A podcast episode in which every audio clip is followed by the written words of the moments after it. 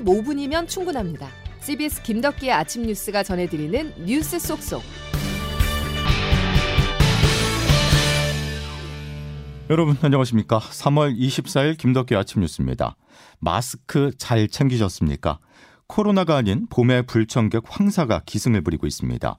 중국발 황사가 한반도에 영향을 미치면서 수도권을 비롯해 경기, 대전, 광주의 미세먼지 농도가 나쁨 혹은 매우 나쁨을 나타내고 있는데요. 각별한 주의가 필요합니다. 첫 소식 양승진 기자가 보도합니다. 중국 수도 베이징 하늘을 뿌옇게 뒤덮은 황사의 발원지는 무려 세 곳이나 됩니다. 고비 사막과 내몽골 고원 그리고 만주에서 발원한 황사가 합쳐져 강력한 먼지 구름이 된 겁니다. 이광현 기상청 예보 분석관입니다. 눈이 덮여져 있지 않고 식생이 없는 상황 속에서 이번 달 들어 강수량이 대단히 적은 상황입니다. 즉 황사 발원지에서 지금 황사 입자들이 떠오르기 대단히 좋은 환경들이 갖춰져 있는 중국발 황사가 어제 백령도와 인천을 시작으로 한반도에 퍼져나가면서 서울 등 수도권을 비롯한 서쪽 지역은 미세먼지 농도가 크게 올랐습니다. 환경부는 어제 오후 6시를 기해 인천의 황사 위기 경보를 1단계인 관심에서 2단계인 주의로 격상했습니다. 이번 황사는 오늘까지 전국 곳곳에 영향을 미칠 전망입니다. 황사가 나타나면 가정에서는 먼지가 실내에 들어오지 않도록 창문을 닫고 노약자나 호흡기 질환자는 외출을 자제해야 합니다. CBS 뉴스 양승길입니다. 자, 출근길 얼마나 공기 질이 좋지 않은 것인지 기상청 연결해서 자세히 알아보겠습니다. 이수경 기상 리포터. 네, 기상청입니다. 예, 미세먼지가 매우 나쁜 지역들이 참 많죠. 네, 그렇습니다. 서울을 포함한 서쪽 지역과 강원 동해안을 중심으로 현재 중국발 황사가 관측되고 있는데요. 오늘까지 이렇게 서쪽 지역과 동해안에는 황사가 더 지속될 것으로 보여서 주의가 필요하겠습니다. 황사로 인해서 미세먼지 농도가 현재 나쁨 수준을 보이고 있는데요. 수치를 보면 서울과 광주 154 마이크로그램, 속초 189, 군산 199로 평소 수준의 3배 이상의 수치를 나타내고 있습니다. 서울과 인천, 경기 북부와 충남, 호남 일부 지역에는 미세먼지 경보나 주의보가 내려진 상태인데요. 오늘도 불필요한 야외 활동을 줄이시고 외출 시 황사용 마스크를 꼭 착용하시기 바랍니다. 오늘 구름이 많거나 흐린 가운데 남해안과 제주도는 약간의 비가 오는 곳이 있겠는데요. 아침 기온 어제보다 떨어지면서 서울은 8도 안팎입니다. 낮 기온도 어제보다 낮아져서 서울과 철원, 대전은 18도가 예상됩니다. 지금까지 날씨를 전해드렸습니다. 국민의힘 의원들이 완전히 다 점거해서 회의를 방해를 했어요. 그러니까 난동을 부린 거예요. 논의할 기회를 의도적으로 국힘이 방해를 한 거죠. 위헌, 위법, 위법이지만 유효하다는 결론에 공감하기는 어렵습니다.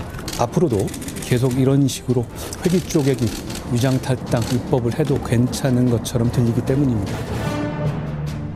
행정부의 특정 부처가 국회 입법 권한마저 좌지우지할 수 있다는 검찰의 오만함이 고스란히 드러났습니다. 법치를 뒤흔들며 심각한 국가 혼란을 자초했습니다. 음주하고 운전했는데 음주운전 해당이 되지 않는다는 이런 해결망측한 논리가 어디 있습니까? 정말 어이없습니다.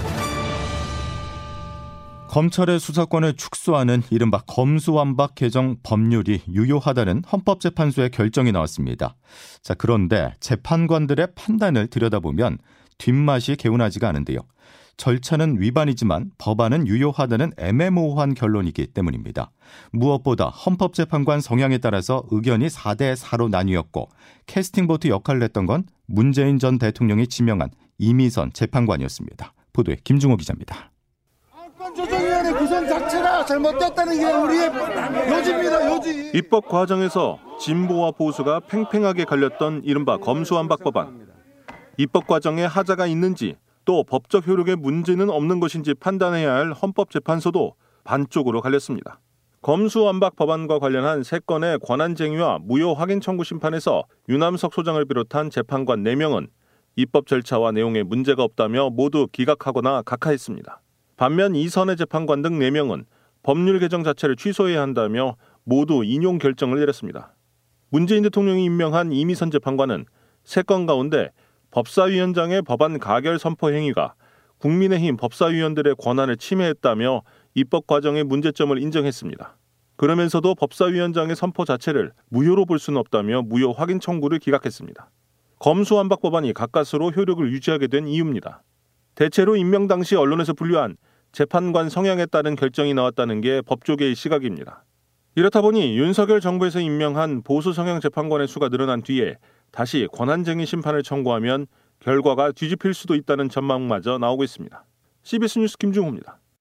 초과 생산된 쌀에 대해서 정부가 의무 매입하도록 한 양곡관리법도 여야 합의가 아닌 야당 단독으로 국회 문턱을 넘었습니다. 쌀은 민족의 정체성이 담긴 혼이자 우리 농업의 근간입니다. 쌀 농사가 흔들리면 농업인의 삶은 물론 대한민국의 식량 주권도 흔들릴 수밖에 없습니다. 축산 등 다른 품목의 생산자 단체들은 쌀에만 예산이 편중되는 것에 대해서 강하게 우려를 표하고 있습니다. 국회 본회의에서까지 폭거를 자행하시면 안 됩니다. 여당은 윤석열 대통령의 거부권 행사를 건의하겠다는 계획으로 이재명 대표의 1호 법안이기도 한 양곡관리법 개정안이 윤석열 대통령의 첫 번째 거부권 행사로 이어질 가능성이 큰 상황입니다. 국민의힘 김기현 대표의 울산역 KTX 역세권 땅 투기 의혹에 대한 새로운 취재 내용이 있습니다. 울산 KTX 역세권 개발 2단계 사업이 KCC의 보상비 2,500억 원 요구를 이유로 환지 방식, 즉 기존 토지 소유권과 권리를 변동하는 방식으로 변경을 했다는 게 김 대표의 해명이었었는데요. CBS가 취재한 결과 KCC가 요구했다는 보상비는 실체가 없는 것으로 파악됐습니다. 정영철 기자가 단독 보도합니다. 국민의힘 김기현 대표가 울산시장에 취임한 이후인 지난 2015년 울산 KTX 역세권 2단계 사업은 기존의 수용 방식에서 환지 방식으로 바뀌었습니다. 유독 대기업인 KCC가 가진 땅이 포함된 2단계는 환지 방식을 택한 것입니다.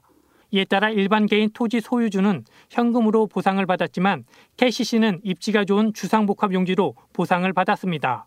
당시 김 대표나 울산도시공사는 KCC가 이전 비용 등 2,500억 원의 막대한 보상비를 요구했다고 공식적으로 밝혔지만 어디에도 근거 자료는 남아있지 않습니다. 울산도시공사와 KCC 관계자입니다. 저희들도 그 내용은 보기는 봤습니다만 지금 그 자료는 없고요. 공식적으로 저희가 그렇게 그쪽에 얘기한 그 근거가 없는 거예요. 더욱이 2단계 사업을 앞둔 지난 2014년 KCC가 제출한 보상비 내역에는 이전 비용이 217억 원으로 나와 2,500억과는 큰 차이가 있습니다. 이 때문에 실체 없는 막대한 보상비를 근거로 KCC에게 유리한 개발 방식으로 바꿔 특혜를 준 게 아니냐는 의혹이 나옵니다. KCC가 받은 3만 제곱미터 규모의 땅은 인근에서 매각된 토지 시세로 환산하면 1,755억 원에 달합니다.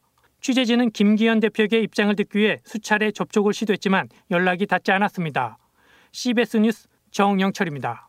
성범죄 감형 컨설팅 시장에 대한 연속 보도를 전해드리고 있는데요. 오늘은 피해자에게 또 다른 상처를 입히고 있는 일방적인 감형 자료의 문제를 고발합니다. 민소은 기자입니다.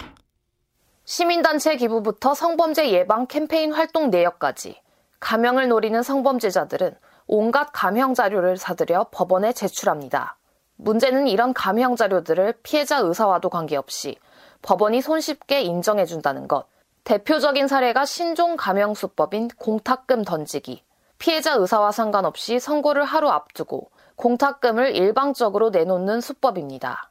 피해자가 결정을 기다리지도 않고 공탁부터 하면 재판부가 마치 합의를 이룬 것처럼 착각하도록 유도해 감형을 받는 겁니다. 김혜정 한국 성폭력 상담 소장입니다. 근데 공탁은 진짜 일방적으로 하는 거예요. 그러니까 피해자의 의사가 전혀 반영돼 있지 않은 건데 네. 피해자도 아닌 시민단체나 보육원 등에 대한 기부도 흔한 감형 수법이지만 피해자의 입장을 존중하거나 실질적인 피해 회복과는 무관하긴 마찬가지. 전문가들은 2차 가해 우려가 큰 성범죄의 특수성을 감안하면 법원이 피해자의 뜻도 충분히 고려해 감형 자료를 신중히 살펴야 한다고 지적합니다. 서부학 경희대 법학전문대학원 교수입니다. 피고인이 감형을 받으려면 정말 네. 피해자한테 용서를 받는 또 그것을 확인하는 재판부의 노력이 필요하다. CBS 뉴스 민손입니다. 여성 신도들을 성폭행한 혐의로 구속된 JMS 정명석 총재에 대한 수사가 속도를 내고 있습니다. 어제 경찰과 검찰이 대대적인 압수수색을 벌였습니다. 조태임 기자의 보도입니다. 검찰과 경찰이 JMS 본거지로 알려진 수련원을 비롯한 10여 곳을 압수수색했습니다. 지난해 3월 정명석으로부터 성폭력 피해를 입었다는 고소장이 접수된 이후 압수수색이 진행된 건 이번이 처음입니다. 앞서 오신 건데 확인 가능할까요? 다음 달 말 정 씨에 대한 구속기간 만료를 앞두고 추가 기소를 통해 구속기간을 연장하기 위해 속도를 내는 것으로 보입니다.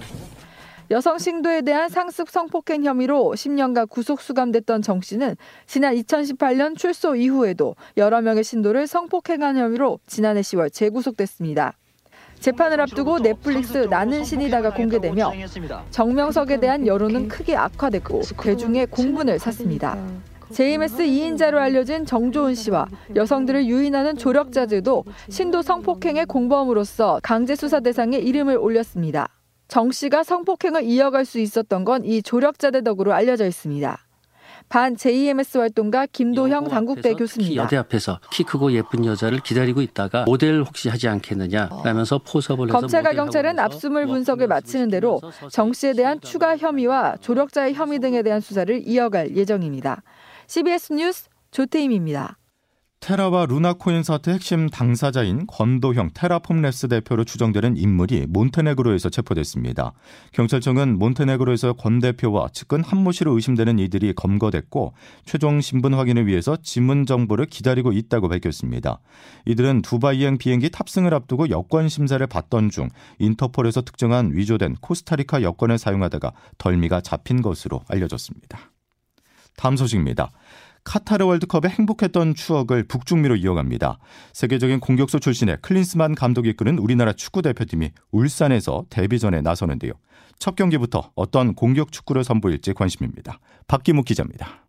2026 북중미 월드컵을 준비하는 클린스만 호가 본격적으로 닻을 올립니다. 독일 공격수 출신인 클린스만 감독은 이미 공격 축구를 예고했습니다. 1대 0으로 이기는 경기보단 4대 3으로 이기는 경기를 하겠다는 클린스만 감독은 우리나라 공격수의 수준이 높다고 호평했습니다. 매우 긍정적이고 수준이 높다고 생각합니다. 득점을 하고 싶구나. 아직 배가 많이 고프다는 것을 느꼈습니다. 크리스만 감독은 지난달 부임한 만큼 이번 평가 2연전에서 카타르 월드컵 멤버를 대거 호출했습니다. 서두르지 않고 선수들을 꼼꼼하게 살펴보겠다는 계획입니다. 손흥민은 벤투호에 이어 주장직을 이어갑니다. 뭐 많은 사람들이 저를 지켜보고 많은 사람들이 저한테 배울 수 있도록 항상 솔선수범해서 어, 말보다는 행동으로 보여주고 싶고 역대 우리나라 감독의 데뷔전 성적은 8승 3무 2패 크리스만 호가 긍정적인 데뷔전 전적을 이어갈지 울산 콜롬비아전에 관심이 쏠리고 있습니다. CBS 뉴스 박기묵입니다. 국내 대표 벚꽃 축제인 진해 군항제가 4년 만에 정상 개최됩니다. 오늘 전야제를 시작으로 활짝 핀 벚꽃잎과 다양한 축제 행사가 화려한 막을 올립니다. CBS 경남방송 이상현 기자입니다. 해마다 이맘때면 36만 그루의 왕벚꽃 나무가 일제히 연분홍빛 꽃잎을 날리면서 장관을 이루는 진해군항제. 코로나19로 3년째 열리지 못하다가 올해 4년 만에 정상 개최됩니다. 어제는 모처럼 만에 단비가 내리면서 물을 머금은 벚꽃나무가 금방이라도 팝콘 같은 꽃망울을 틔울 준비를 마쳤습니다. 관광객들도 축제가 시작되기 전부터 벚꽃 명소 여자천을 찾았습니다.